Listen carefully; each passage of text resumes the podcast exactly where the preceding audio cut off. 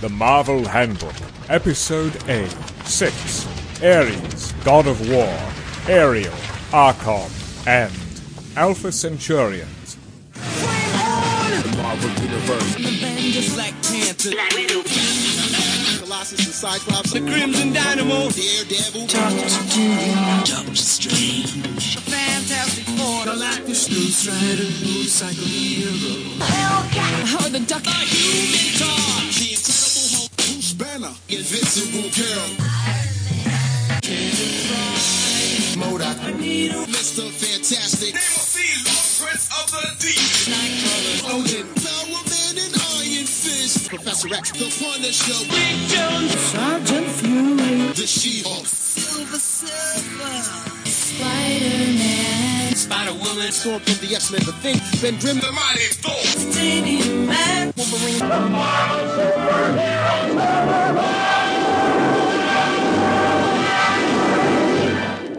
Hello, this is Ryan Daly from the Fire and Water Podcast Network, here to talk about the Alpha Centaurians. This is one of the many tertiary alien species that wasn't notable enough to get a full page entry in this issue. In fact, the Alpha Centaurians only get a quarter of a page, but I wanted to discuss them because I really like the story in which they debuted, which was Submariner issue 17 and 18. Physically, the Alpha Centaurians are humanoid with gray, scaly skin. Their heads, they have these kind of skin flaps or jowls coming from their nostrils around to their ears, and they have very pointed ears. To me, they kind of look like seals, except with the very pronounced ears. They are an amphibious aquatic species. Their homeworld's surface is covered by water, and they live in kind of feudal caste cultures. Despite this, they have mastered interstellar travel, which is a good thing because their planet Alpha Centauri was dying. The water was drying out, and they needed to re-water, re-wetten the planet? I don't know. To do this, they flew to Earth where they were going to use their advanced technology to siphon the water from Earth's oceans and deposit it back in Alpha Centauri, thereby saving their world while dooming ours. What stopped this nefarious plot from coming to be was the hubris of the Alpha Centaurian's chieftain, Dinor, who first appears calling himself Dinor the Stalker. He scouts the oceans of Earth where he discovers Namor the Submariner and Triton the Inhuman. He's fascinated that these two beings have deviated from their normal species traits to breathe on land and in water, and he wants to study them. So, after a big fight, Dinor has captured Namor and Triton, and he is going to make them watch the destruction of their world before he subjects them to all sorts of tests and dissections to figure out what's up with their strange physiology. The boys don't like that. Namor and Triton bust out and reverse the master weapon that siphons the water from Earth. It now sucks the last of the water from Alpha Centauri, destroying that world. What I have always loved is how the Alpha Centaurians react to this. They don't fly into an anguished rage and murder Namor and Triton. They don't declare war on Earth. Instead, they blame their leader, Dinor. They're like, You arrogant fool, we had won. You didn't have to bring these guys on our ship. We could have taken their water and left. But it was Dinor's hubris and his ambition that overreached and brought about their destruction. So the Alpha Centaurians turn on him, and Namor and Triton are sent back to Earth as the aliens turn on their master and kill him. I thought that was hilarious. This story from Submariner is written by Roy Thomas and drawn by Marie Severin. I have always liked it, in part because it made me a fan of Triton for the first time. Until a couple of years ago, Triton was really my least favorite of the Inhumans royal family. I just didn't find him that interesting and didn't really care for how Jack Kirby drew him. Once Triton started appearing in the Submariner comic, though, I saw how John Buscema and Marie Severin drew him and how he interacted with Namor, and I liked him a whole lot more. Now he is one of my favorites of the Inhuman royal family. And the way he and Namor worked together to free themselves and to destroy this whole Alpha Centaurian culture was crazy and kind of awesome. So, yeah, the Alpha Centaurians are not the most memorable alien race in the Marvel Universe, but I like them because of how quickly and practically they turn on their leader, whose personal ambition totally screwed them over, and also because the story made me a bigger fan of the character Triton and his complicated camaraderie with the Submariner. Thief! I know you're in there! Ah, crud.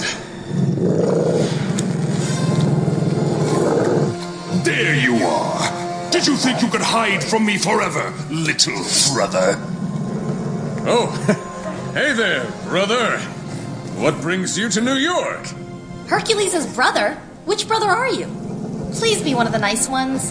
I am Ares, Prince of War, Harbinger of Destruction, Bringer of Pain. So, kinda not nice. Go away, Ares! Okay, Victor, you want to go ahead and start? yeah. Okay. All right. Well, what is Megashine? What is that about? Well, Megashine is a podcast for queer people of color by queer, queer people of color. I can't even say it. okay. Let's yeah. Start over. All right. All right. What is Megashine? Well, Megashine is a queer podcast featuring queer people of color talking about geeky and queer things. A lot of queer in there. Uh, yeah, we we double up on the gay because we like it.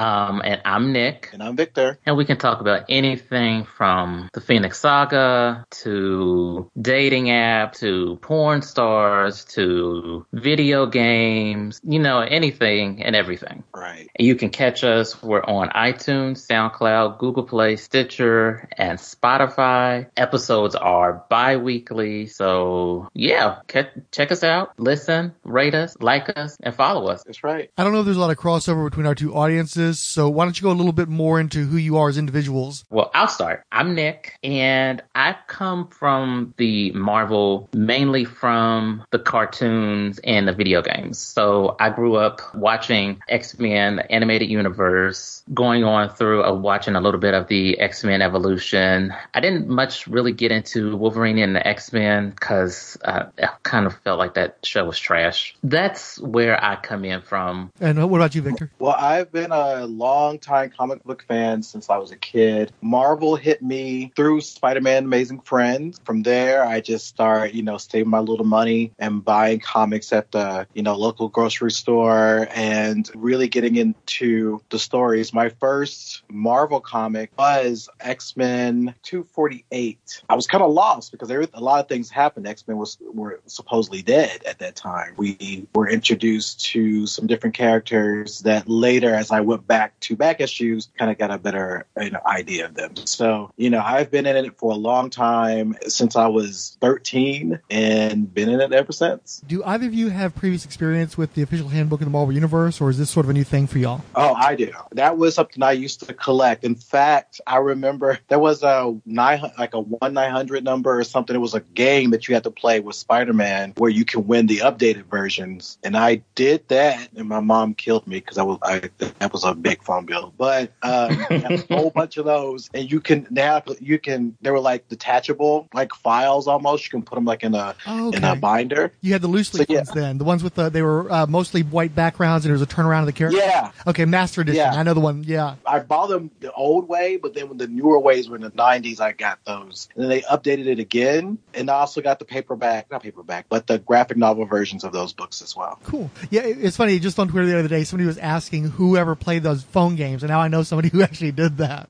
yeah, I did. I was that person. Uh, you want to move on to Ares? No, it's funny because I feel like Ares, oh, this Ares became popular only because of Xena. That's my personal. because you know Ares was such a popular character in that show, and then all of a sudden we were seeing Ares. Now we already had Hercules, and you know in some ways they're not the same at all. But you know you kind of had a little bit of a Greek demigod very active in the Marvel universe, a little bit more than all the rest of them. So we got a little bit of a taste of that Hercules, but then later we end up getting Ares. Ares is a very fascinating character. I know a lot of gay men like Ares. um, um, he's Uh, yeah, very Actually, if you could elaborate on that, I'd appreciate it. yeah, so he's very he is this true masculine, bearish looking character in the comic. And so when we see him, we see this look of bad, something about this dark character, this, you know, mysterious, he's been through things, he's a battle person, like he's all about fight. He doesn't matter he doesn't care whose team he's on or what's going on. He likes to be in a fight. And that's how he was depicted, that's how he looked. He was hairy, he had this huge muscles. He was just something that I remember a lot of. uh, well, did he get much play in Incredible Hercules? Because I know I mean, there was a big thing uh, for a while there when they did the alternate universe Hercul- Hercules. He was in a relationship with Wolverine, and they, they really started to play up Hercules' bisexuality. And I'm wondering if Yeah. that was a gateway, if Ares was popping up there, if maybe there was an association there that may have contributed. Yeah, I, I think because he has that played a part that gave people a hint, this whole muscle bear thing about Hercules, but also the same with Ares. The way Ares was also drawn on in the comics. You just saw him as this like, ooh, who's this guy? He could have been of any sexuality. That was never really something that was pushed. I think he had a daughter, but I don't think that was something that was pushed that he was like this super straight man. I think he was just something that had an appeal that everybody caught eyes on. His first appearance in 1966 with Thor, of course, you know, but we didn't really get to see a lot of him until like around 2006. And it was interesting because he was considered an anti hero. Now in DC, he is a full on god. He's a villain of Wonder Woman, and we see him try to destroy the world many times, either through him or through his kids. This was a different type of version. Uh, I always felt like he was this worn torn, like another version of Punisher almost, because he was just this brooding character. We also got to see a little bit more during the whole Civil War era, where they were really trying to figure out what's going to happen after this. And he was invited to join S.H.I.E.L.D. at that moment just because of what was happening after the death, quote unquote, of Captain America. So it was very interesting to see how at that time he was brought in to be the muscle, be the fighter, and then later brought in to be a part of Norman Osborn's team, the Dark Avengers, which was also very interesting too. We didn't really get a lot out of Ares throughout the years in Marvel. Guess who he got to fight? Namor. I feel like everybody fights Namor in some form of fashion. They all Namor got hands for everybody. He does because he's also arrogant. But we got to see a little bit more of how Ares were, how he would be as a hero when we saw him with the Avengers and what have you. But I think he was killed by Sentry, and Sentry was another Dark Phoenix like character when Mad and When they were fighting, he basically split him apart. Okay, well, nice to know you, Ares.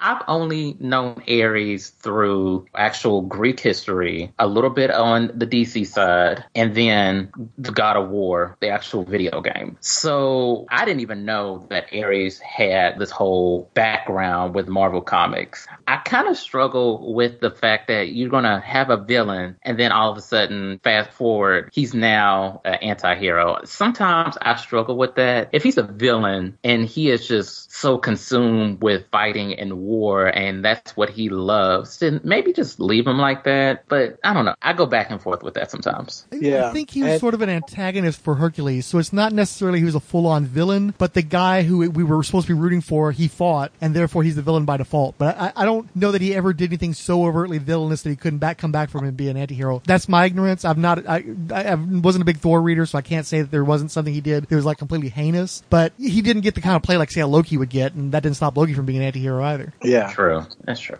He's a god of war. So he did linger around for a little bit throughout the comics. And I know when Marvel went through this all new, all different Marvel, he did return. So he's around, but they're not really using him that much. He's just right now traveling the world with his friends and he wants to go back to these fields. He was at a, I think when he was supposedly dead, he was hanging out in these fields. But I know when they had the Secret Empire storyline, he was a part of the Champions of Europe, which was interesting. And if you remember the Secret Empire, that was when this whole thing about Captain being a Nazi or something like that, which I didn't really read all of that, but apparently along that storyline, he was with Captain Britain and Guillotine, which is an interesting name, and Excalibur. So he's around, but they're just not really using a lot of him in anything. He seemed to kind of be Brian Michael Bendis' pet character, and once he got had ripped in half, he was done with him. And it doesn't seem like not Yeah. too many people have picked it up since then. Yeah, it's interesting what happens when you, they don't know what to do with a character, so they'll just linger around and they'll pop up in a comic somewhere. Like, what? Okay, you know, it's just like, and how do you survive? You know, it's always that's kind of the answer these days.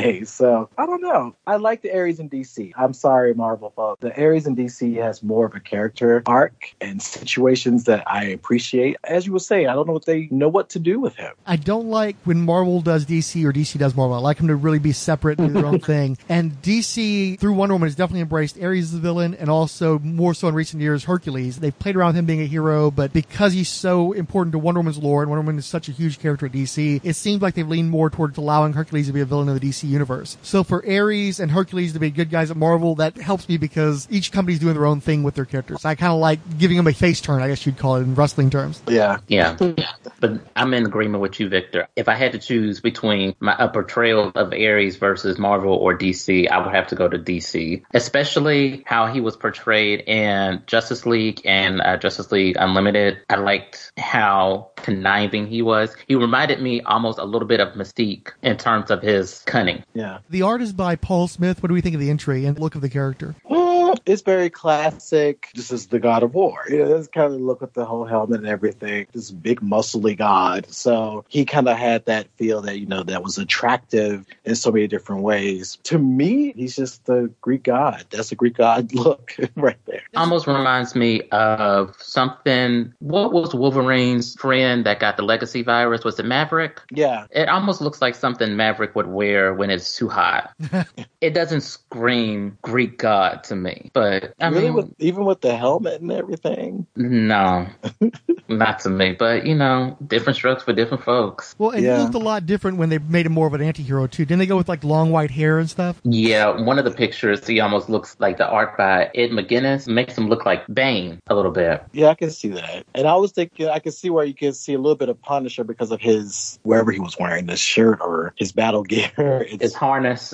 yeah, yeah, you can see it pretty much his harness.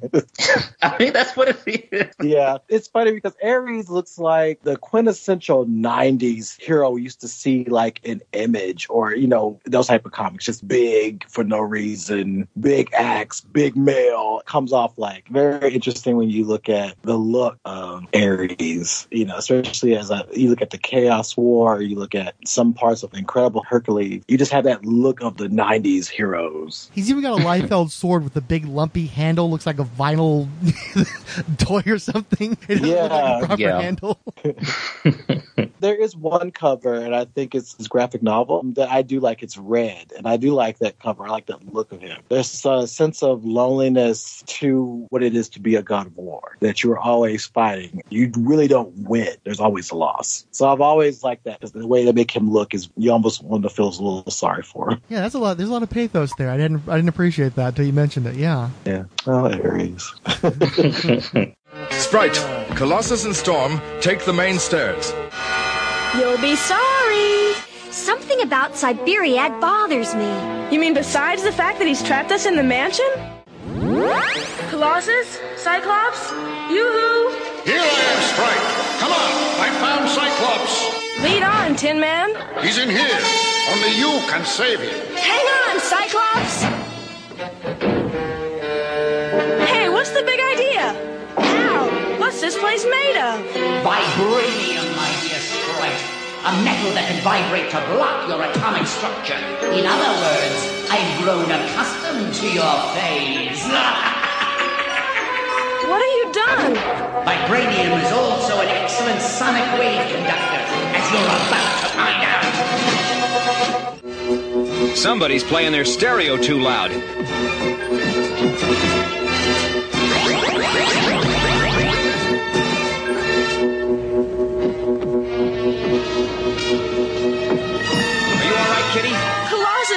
To me. He tricked me into the room. That means it was just a hologram of Nightcrawler. Then maybe the Colossus that trapped me. Wasn't the real Colossus. Yay! I knew Peter Rasputin wouldn't pull such a rotten trick. Hmm, Maybe a gentler approach will do the trick. I'll phase through.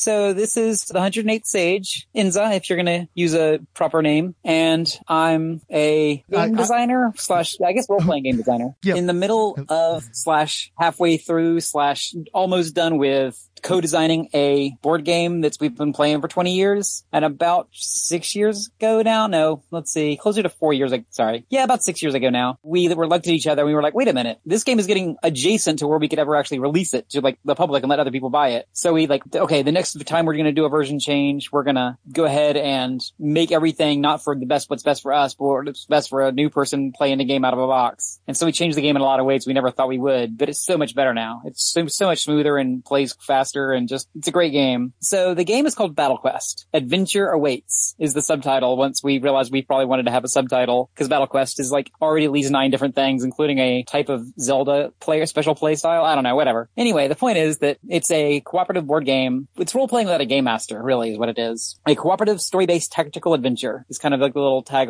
we have on our board we put up at Dragon Con when we demo it. And so 2019 is going to be our fifth year demoing our game, this game. And that first year, we didn't really know what to expect. And we were blown away, especially the kids. We play with 20 to 40 year olds, you know, we're not playing with kids, but all of a sudden that first year, there were kids that teaching it to their parents like halfway through the first game. Like, no, no, no, mom, you're doing it wrong. Here's how the game works. And they were 100% right. One of the things we've done with this game is play it for 20 years. So we've refined the rules and refined the rules and got it really stupid complex and then spent the next however many years kind of refining it from that and taking out all the complex stuff and making it super simple and super cool. And it's just a lot of fun. Since you haven't done podcasting before, do you want to introduce yourself in terms of where you're coming from as a fan? Good idea. I got into podcasts back in 2012, I think, when I was like, oh, I need some left wing political news because I can't get that through the regular news sources. Oh, Chris Hayes, he's an awesome person. I'm going to see if Chris Hayes up has a podcast. And that led me to this thing, Citizen Radio, which then led me to a couple of other podcasts. And I eventually started branching into TV podcasts when I saw the Fringe podcast by Golden Spiral Media up on one of the vote for podcast awards kind of thing. I love Fringe. I'll check that out. And that led me to the whole world of TV podcasts. And then the Flash podcast had Shag on. And that's how I found out that they were actually good comic book podcasts. Cause I'd actually looked into them when I first started getting into podcasts, but they were all about what was current. I didn't care about what was current. I wasn't buying comics by the issue anymore and hadn't for years. And so all of a sudden I find these people talking about who's who sold already there. And then the Fire and Water Network, of course, started me spiraling between all these different other networks like Two True Freaks and of course Fortress of Baileytude and all that stuff. You led me to Warrior for Peace, the Wonder Woman podcast, which I really enjoy. So many podcasts I've listened to in the past, whatever, like seven years now. I'm always, always subscribed to more podcasts than I could possibly listen to. As far as comic books go, started reading comics when I was a wee child, and my first comic book I ever bought with my own money was Power Pack number six. Then a little bit after that, when they crossed over the X-Men, I started collecting X-Men too. And my brother had already been collecting Avengers and Fantastic Four. So like those were our four main books, because we would of course read each other's books growing up. So of course I was a big Marvel kid, especially when I went to my cousin's house and tried to read her Superman comics, and they were just so juvenile, it felt like. Come to find out after I'd grown up and I'd actually started reading those Superman comics again and loving them, that, oh wait, I was reading Marvel comics in the 80s, but she had Marvel comics from like the early 70s because somebody had given it to her parents and like she just had a whole bunch of comics that she wasn't getting current comics. So I wasn't reading current Superman when I was like, oh, Superman's super lame when I was a kid. I was just reading like the late 60s, early 70s stuff. So I was just like 100% Marvel until my mom found out that Mary Jane Watson had posed for Playboy and other scandalous things and made us sell all of her comics. Although I was able to convince her to let me keep Power Pack. We went for years, like the wilderness years, I think of it, without being able to read comics until I could all of a sudden start driving. And then I could start buying comics again. So I was like pretty much just back into comics from that moment. Although as I was getting back into them, my friend was getting into them and we were diving into the back issue bins and we mainly focused on DC actually, specifically the pre-Vertigo stuff. Oh my goodness, Doom Patrol and Shade the Changing Man. I was the collector of Doom Patrol. My friend collected Shade and we of course read each other's comics. Invisibles and Sandman and all that stuff really helped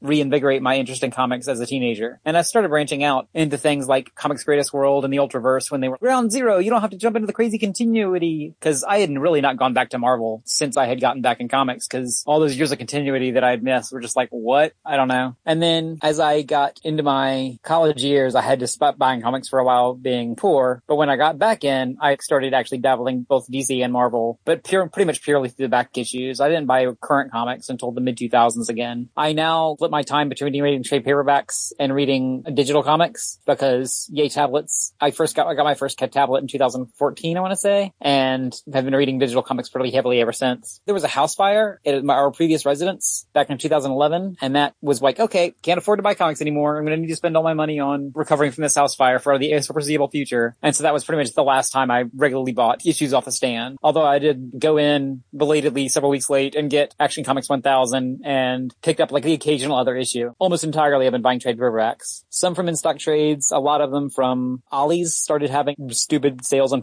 some trade paperbacks and others were just like reasonably priced, but some of them were just like stupidly low prices. So I would go there every once in a while and spend way too much money on new, new trade paperbacks, things like that. It's too bad you're not on a fire and water podcast. That'd have been a pretty great blurb for their sponsor.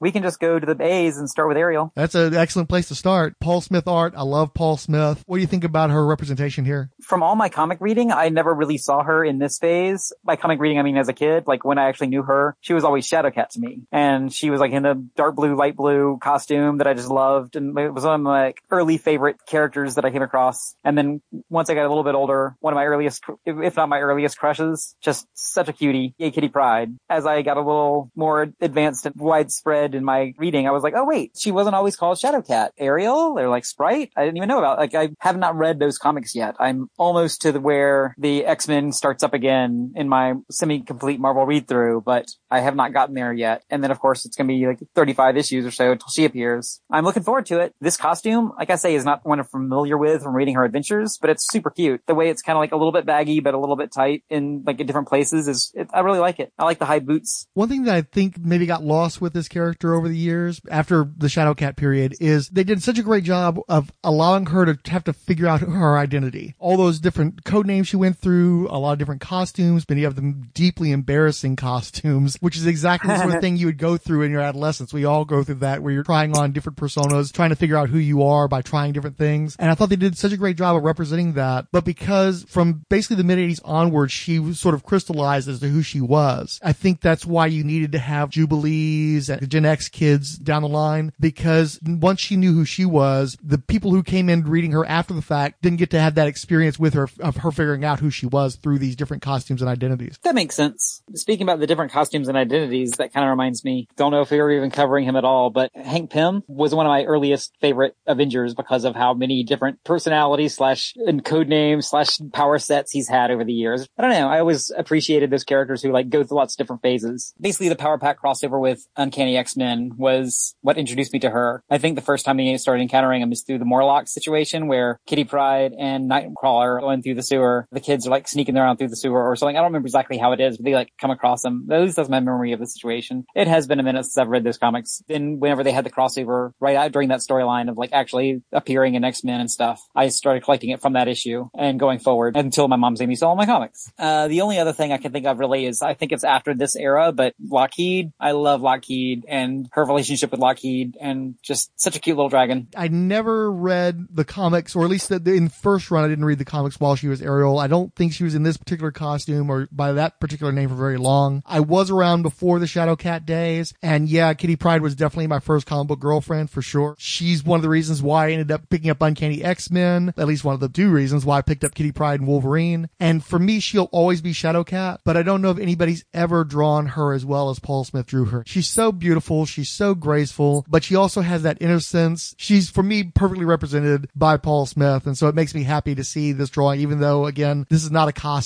or a version of the character that I'm terribly familiar with. Indeed. I've always been one of those words more than art kind of people when it comes to comics. Like sometimes people will wax episodic about like how they could easily tell that this was Kurt Schaffenberger or like Will, Wayne Boring or various things like that when like talking about their versions of Superman. And I'm like, nope. I mean, it looks like Superman. I can tell the different artists drew very different ones, but the ones that are vaguely similar, I would not be able to tell that they were different artists. I'm just not, that's not the way my brain works really. So I don't remember who drew the iconic versions of Shadowcat that I'm familiar with, but this version is certainly really nice looking here in the static photo for uh, Hatmu. Of all of the Kitty Pryde comics that I've read, she has looked cute under multiple different artists, I guess is a good way of saying it. And you mentioned too, again, it, and this will be an ongoing theme with OHOTMU, is the static nature. But I think the great job is done here by Smith of showing the personality, the, the little wave, the kind of being back on the one hill while the, you know, the, the hand behind her back. You get a real sense of her personality, even though she's not necessarily doing anything particularly overt. All those little tells are there to let you know what kind of person this is just based on this single image. Totally. It really does have more personality than entry that'll come later where we just talked about Dark Star, where she's just kind of standing there. Like you say, she's projecting personality through her hand gestures and things. But as far as pictures go, the one at the bottom is a little bit like, wait, why do they pick that one picture? It's pretty obvious she's just in her underwear and you can't even see what she's wearing on top because she's phasing through a wall. 15 year old girl at that point, 14 year old girl in her underwear, whatever. It's definitely an unfortunate and very odd choice. I, I wish they hadn't gone that way. The danger has passed. You are safe now. Who are you? What are you? I have traveled across dimensions of space to find you. My name is Archon, ruler of Polemachus. My planet is dying. You, mistress of the elements, can save us. You created this chaos. It is but a hint of the misery that afflicts my planet. With every second, Polemachus comes closer to extinction. How could you endanger all of these people just to get to me? That is barbarous. My people depend on me. I must be prepared to do anything to save them. Hi, my name is Caroline Lowe. I'm a huge comic book fan, both Marvel and DC, and I'm just a nerd working hard to become a voice actor. We can move on to Archon. Okay. What is your familiarity with this fellow? Did, have you read him any comics in the past? Mostly in the, the Weird World arc, like the Battle World and the Weird World arc. So uh, the the recent Secret Wars, relatively recent Secret Wars crossover, then. Mm-hmm. So tell me a little bit about him there. Archon is like Ar- Archon the Magnificent. He comes from this world, I can I never know if I pronounce this right, called Polemarchus, that glorifies warfare. It's almost like imagine the Amazon world where everyone's a warrior and they do have their own sciences. And, in the, and outside of this world, you can see these light rings that surround it. And those rings are essential to Polemachus. For some reason, scientists there believe, well, not believe, they determined that atomic explosion somehow kind of rekindled the power rings for about a good year if there's at least one explosion on Earth. So Arkon, being the most celebrated warrior of their world, he had gotten into contact with Scarlet Witch and he tricked her into saying a spell that could transport him to Earth, where he kidnapped Scarlet Witch because well, he fell in love with her. He's like, I want to marry you, and she's like, No, thank you. But and he also kidnapped a couple of scientists too, and then they went back to his world, Polemachus, where they were working on on this atomic device thing that right before he could activate it, Scarlet Witch managed to get the Avengers to come to Polemachus, and well, they did do get out for a little while, but Iron Man and Thor, they figured out how to make like an artificial device that would simulate atomic activity that would keep their power rings good and running. And I do, well, this is one part that I do like about Arkon. Like when there is a conflict and a conflict is clearly solved, he doesn't just like insist that he should be the winner. He always says, "Okay, the conflict is gone. Everything is solved. You guys can go home. I can go home." So that's what he does. In Weird World, we all know like a bunch of weird kind of worlds got kind of meshed into one really big weird world, and he just wants to find his home. He has no idea what's going on. All he, the only goal that he has in mind is home. I gotta find my home. I gotta go home. So he just keeps searching and searching. He even comes across these people from a plane crash, and he does save them, but he's still just agonizing over finding his home world, Polemachus. And he even reaches the end of the real world where it's like this edge, and he is just completely given up, and he actually falls from the edge and is attacked by another character called uh, Morgan Le Fay, where he is saved by someone I cannot recall, but but um, at right before he was saved by the other character, he got a glimpse of the upside down of Weird World, and he saw his home world, and he just got so happy. Like that's the only thing that mattered to him. Like I felt really bad him in the weird, weird world because he was just going through so much conflict with himself. We have so many characters in comics that are so driven. They have this thirst for justice or this quest for revenge. It's all got to be this epic scale. And it sounds like he's, for the most part, he's a very capable individual, but just wants to live his life, you know, and all this stuff just Yeah, keeps he- going his he way. loves his home. He loves his world. He loves his planet. He just wants to help it. Like at one point, the artificial device, it didn't really seem like it was working that well for him. So he wanted to make it better. He did end up screwing it over and causing a whole other mess. That's, well, that's just another story later. But most of his end goals are for his home and his people. I think that's kind of a little bit noble in some ways or another. And uh, what do you think of the uh, entry art by Bob Budiansky? Uh, it kind of looks like a like a He-Man or Conan era type of design. like he got this really buff guy with only basically like a loincloth, maybe a cool hat and some shoes and some a shield and some weaponry at his side. But it's a little bit laughable. Pretty sure I'd play with that action figure back in the day. Yeah, So anything else on Arkon? he does have these kind of cool lightning bolt-ish weapons. The golden ones, they have the ability to transport him to other worlds. The red ones, well, they cause like a big explosion, but the black ones cause like an even like really bigger explosion, and they're solid right up until the point they hit the target and it just kind of melds in, into this energy blast. And I think that's kind of cool. It's always fun when you have something clearly coded like that. I think that's something that kids especially respond to. Is oh, like, Oh, yeah, I know what that's these ones do versus what this one does. I almost forgot. There's this one point I cannot remember for the life of me why, but there was this Hollywood movie going on. It was actually starring the character of Arkon, and the character Wonder Man got it, and it was it just seemed like such a stupid storyline where Arkon just basically went over to Earth in Hollywood and he just smacked Wonder Man around saying, "Hey, yeah." Very random. Mhm. Probably one of those things where somebody had the idea and maybe didn't know quite how to execute it. Just like, okay, well, yeah, they had, they had something there, but they just didn't know what to do with it. Yeah, aside from the lightning bolts, I think that hat is probably the most distinctive thing. If, if I did have that action figure, I'm pretty sure the flappy thing would have broken off on me. Hmm It was very sharp. The official listeners of the Marvel Handbook podcast are 20th Century Geek Podcast, The 108 Sage, Adriano, Always Second, Andre 79 Oliveira, Dr. and Between the Pages, Brian Gooney, Brian Olvey, Brian Burnt, Caroline Wells, Chris at Bat Books for Beginners, Chris Dunford, Christopher Bush, Collected Edition, Daniel French Fishbone as Sound Design, who tweeted a hot dog whip gif, Debash, Delvin, Derek William Crab of Fanholes Podcast and History of Comics on Film, Doc Strange, Dr. G Nerdologist, Dirk Ashton, who tweeted a thank you cat gif, Ed Moore, Eric Borden, Fiendish Fitz, FSD Records, Gene Hendrix of The Hammer Strikes, Random Geeky Stuff, Iowa's Joe Crawford, Jax Webb, Jeffrey Brown, Jennifer DeRoss, Carl Ottersberg, who tweeted humble thanks, Keith G. Baker, Kenny Crowley Jr., Law Dog, RPG Historian, Marvel Universe Online, Max Traver, Mike It Send Aliens to Me, who wrote I feel like there is a does backlash nay nay joke in here somewhere. Anyway,